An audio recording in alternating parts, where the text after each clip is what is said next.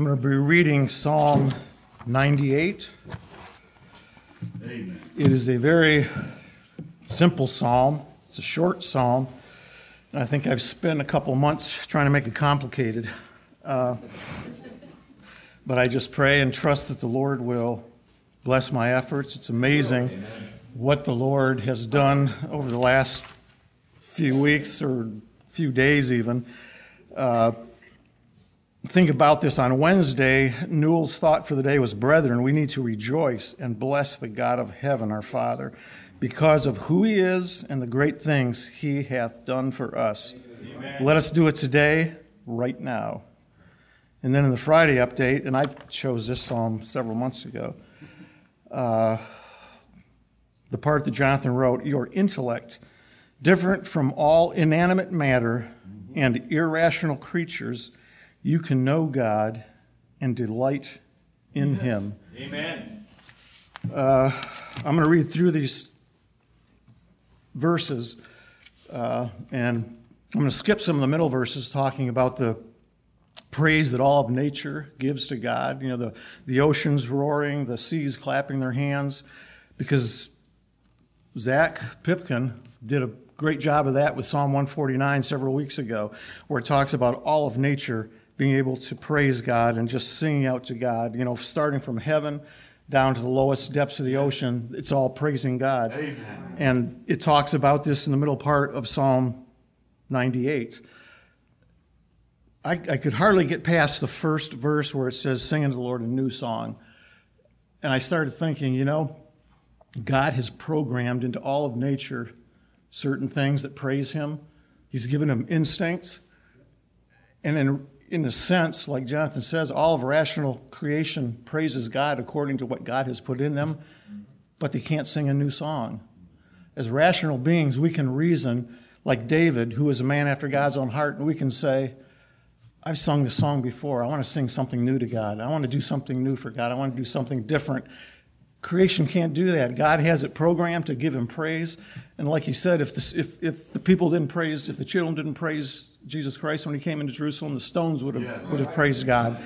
Uh, we have a privilege above any other yes. creature, not only that we've been made the sons of God, but that we can praise him with a new song. We can, we can think like David did. What can I do different? He created musical instruments. He, he thought of building God a house because he was in a tent. We are privileged. And then everything we've done today, everything Jonathan has said, is just, it's beautiful.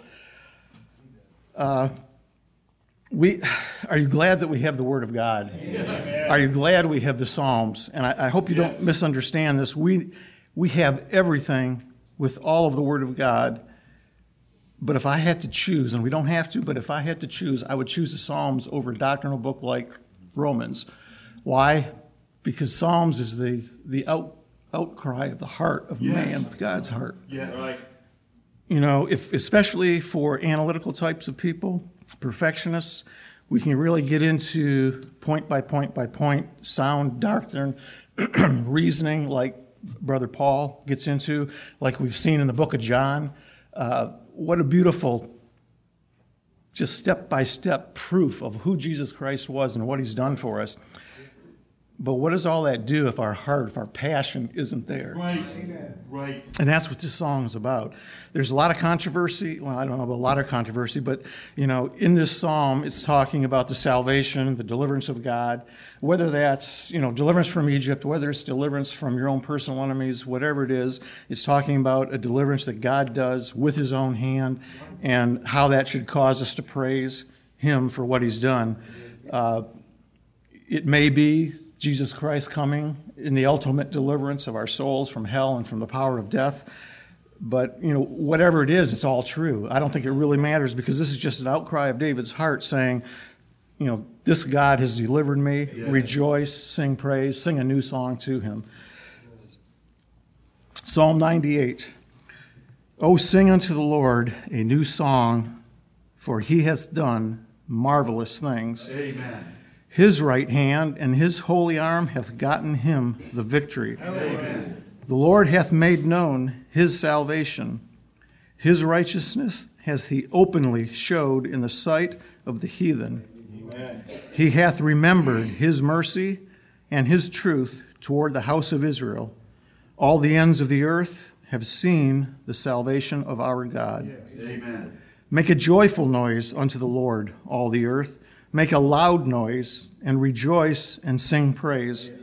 Sing unto the Lord with the harp, with the harp and the voice of a psalm, with trumpets and sound of cornet.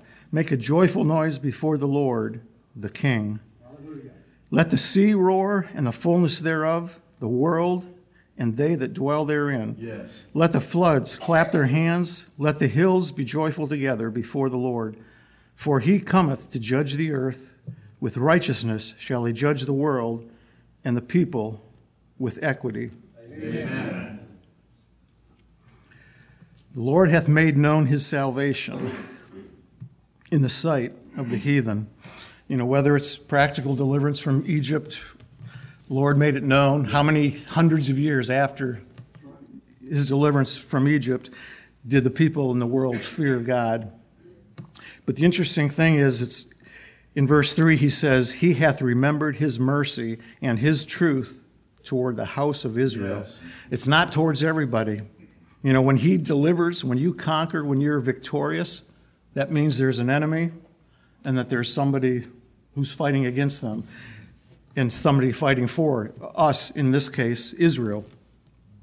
We have God as our deliverer. He didn't deliver all men. And when it talks about all the earth, all the sea, all men rejoicing in God, certainly that's not the, the wicked that's going to have no care or thought for God. Right. They're not going to be delivered. They're not going to be singing praise. It's us. It's, it's the people that Yes. God has delivered from their sins.